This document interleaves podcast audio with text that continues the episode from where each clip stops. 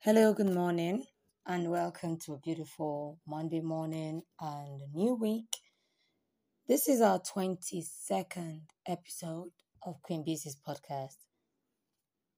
And um it's a sad one for me. Yes, I I did have an amazing weekend. I can imagine a lot of us did, yeah, a lot of us who understand the story of um, you know, the death of Sylvester Omoroni, a 12 year old student of Dowen College, Lekki, Lagos.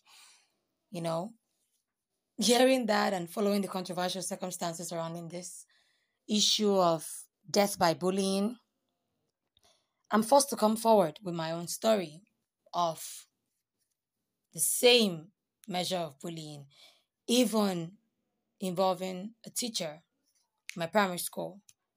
You know, I was bullied by a teacher then, and then she asked the student who was also already bullying me and the biggest boy in the school. She asked him to punch me in the face. Yeah, and he broke my two front teeth. I was a little girl who was a class captain, and he was the oldest student in the school. I was in primary two. And I'll share details. Yeah.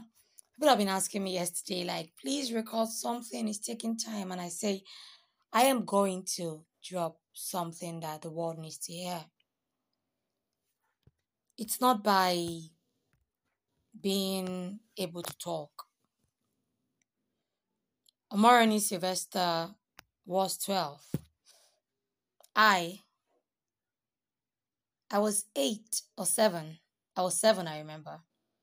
And a 7-year-old girl, you know, just like 12-year-old Omoroni Sylvester, late Omoroni Sylvester Jr. His parents say the change in attitude, he was in a boarding school. See, my point is boarding or day. Yeah. There is a tendency to kill, to cause problems for the children. Many of us have issues talking. A lot of you will say, but you're talking, you you grew up to be someone that could talk. But I say, hey, I spoke up late in life about a lot of things. Yeah, and um, in that, I don't like it. Do I regret it? Yes. I wouldn't want this series to end because I want it to be a series like that goes on. This week, I'm going to be dedicating my podcast to Sylvester Omoroni Jr. To this young man who was targeted. This 12 year old kid who was bullied, who was beaten to a pulp, and who was left for dead. They didn't even know what they did. And then people would say, but they're also children. Do you want to put them in jail? Nobody's saying that. But you, as a parent, what are you doing? It hurts a lot. Two things the teachers who support one student against the other, and the parents who say, if someone beats you, beat your own back. Who say, if they talk to you anyhow, punch them in the face. The parents who say, We're not weak in this family. If you are weak, go out there and find your own mother and father. Or the father who comes home and beats his wife. You are brooding an abuser. You are brooding a potential bully. And it hurts. Omoroni Sylvester's death. Even if they just shut down Dowen College, Lekki, ah, what's to say that tomorrow it won't just come back? You're out there shouting justice for Sylvester, justice for Sylvester, but you are still bullying your colleague, telling them you have masters and they just have O and D, telling them they're just the cleaners and you are the manager. You're a bully. You bully your kid. By the time you make them feel like, hey, you can't achieve anything because I, I went through the same world, you are a bully. You bully your wife and you look at her and you tell her, um, you, you're just a woman. What can you achieve? You have no voice. You are a bully. You bully your husband and you let him know that because your father is rich, you only pitied him. And was because of that nonsense and mediocre pregnancy, and that's why you managed to marry him. You are a bully. You're jumping justice for Sylvester Maroney. But where's the justice for our future? Where's the justice for our system? Where's the justice in our world? The educational sector has suddenly become a target for this wind of death and murder. You know, a counter video started going on online, and then we see students of a school, yeah, beating a female teacher. And I just saw the video now, and now that is demonic. Totally demonic. And they will pay for their actions. Not today, maybe. Maybe not by the school suspend. Already the school is going to expel them. But what happened to their future? These children think he was stubborn. He disrespected me. Let people know that respect is not to be commanded, but respect is to be earned. You can't steal respect. You're supposed to deserve respect. But all the did was steal the respect from Sylvester. They took it away from him. And it brings tears to my eyes when I think about it, and I want people to hear my voice and reach out. I saw the interview with the dad. I am saying this, I cannot imagine what pain the family is going through because I've never lost a child. Have I seen a parent cry in front of me? Yes, but I would never understand that pain. I don't understand it. But I relate to the pain Sylvester did feel. I went to school that day, and as a class captain, I was the smallest girl in practically the whole school because I was a very tiny girl. I want people to please reach out and share their stories after I share mine.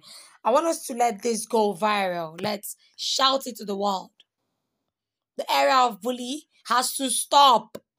If you don't put our voices together, death is looming. I was in class, seven year old girl, primary two. And this boy has been on my case with you're too small. And then you know how we used to share food then? The class captain would take everybody's money to the food vendors downstairs. Then I carry the basket of food with the assistant and we go up and we share. Depending on what your parents were able to afford, yeah? And then I brought this up and I told him, but your food was 20 naira. This was happening in 1999 or 2000. Yeah. So you can imagine 20 naira rice was enough during break. And his food never had meat. I remember vividly. And the old woman there, who I later learned was a friend to his grandmother, the boy's grandmother. She said, Why are you stopping him from taking what he wants? And I said, But ma, someone else paid. I've always been a human rights activist, I guess, from birth, because I wouldn't stand for you to torment somebody else. So he was all over wanting to take that food, and I said, No way. No way. And he said he was going to take mine. I said, No way. You're not taking mine. And um, he really wanted to show that he was strong than all of us. While I really needed that nonsense to stop.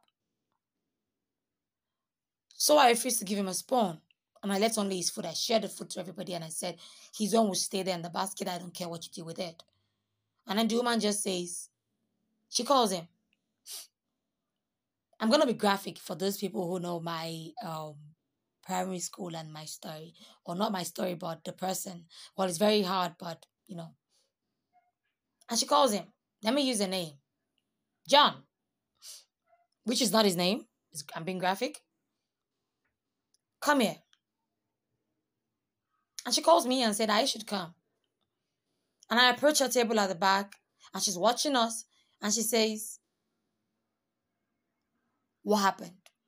And I'm like, Ma, I explained and she just said, Shut up. You can't talk. Don't you know you're small? Don't you know you're this? See, I grew up in a world where I've been put down by people a long time, not just in my schools, in the society. I've been made to feel small. I've been made to feel like a child. I've been made to feel in, inconsequential. I've been made to feel like I'm small. I shouldn't even talk where they're talking because I am small. I'm the last. I'm the smallest. I'm I'm I'm I'm, I'm tiny. I've I've got slim and tiny indomie legs. So they're like, uh, don't. But I stood up and my parents would say, You rule, the world is yours. So I was telling this woman, and then she just asked me to shut up. And she just said, John, what do you want to do? And then he just turns around and I was slow. And the swing just came and it punched my face. And it was right on my teeth. And they weren't shaking before.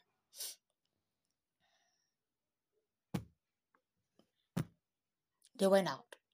I was crying. Blood was everywhere, my uniform. And I just went to the toilet and washed. My sister was, you know, two classes against me, ahead of me. And then she knew. And then while I was crying and all that, we just went home. And then I couldn't even say, Mommy, good afternoon, Mom. I just said, you know that sound? So, so, so, so. And it's like, can't you open your mouth? And my parents have always been pretty careful and watchful. That's another thing for parents. Watch out for the changes. Yes, I was quite uh, an introvert then. I still am. I was the child who would talk about stuff. But then she just wasn't standing for it. Parents knew more than that. So my daddy came back home. I couldn't still greet him and he said, Open your mouth. And the next day, straight to the school. And he said he was going to arrest that woman. People in the school came out to beg and all that. And he said, This small girl, look at this big boy who shouldn't even be in that class, should be in a secondary school. But if because of something in his life, he's in this class, he's in school late in life and he's beating up small girls, apologies, the school sacked the teacher. And the boy was able to move away. His parents were called and they moved him away from school. The thing is, we grew up with these pains. I grew up believing that because I'm tiny, I can't do great things. But because of the second voices, the counter voices I hear from my family, and they say, You can, I believe in myself. And that's why I'm saying this.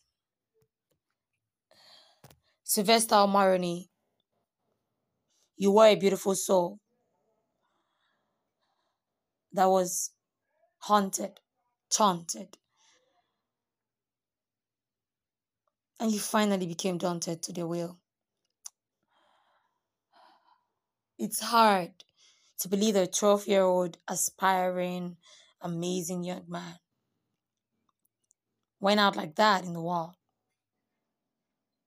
To believe that he's never going to be here. To hear the mother's wails, the father's tears, the family members in great pain. It hurts. I'm not going to call on your soul or your spirit to go into battle. No. Karma is already going to catch up with them. But before he does that, what can we do ourselves? We can make Sylvester Omaroni the last bullied kid in schools. We can make his death the last by bully. We can make his low self esteem they knocked him into to be the last that any child will grow up with low self esteem because I know exactly what it feels like to have a low self esteem. Sylvester needs to be in all of us. There are many Sylvesters around us. We notice it, we should stop it. This is not going to be the end of it. You haven't heard the end of it. Because through this week, I am going to be talking on Sylvester. And I will like somebody out there to reach out and choose a venue. And I will be there to take their interview on this case and hear their story and air it. It's not about your name being out. It's about you being brave enough to tell someone that you can wake up from it and realize you were just a child and you were not able to do something, but now you can. I was a child. Queen BC was a child. She wasn't able to do something, but now she can. And I will not stand for it. I will fight. And here's to Sylvester Marini. Much love, people. See you next time.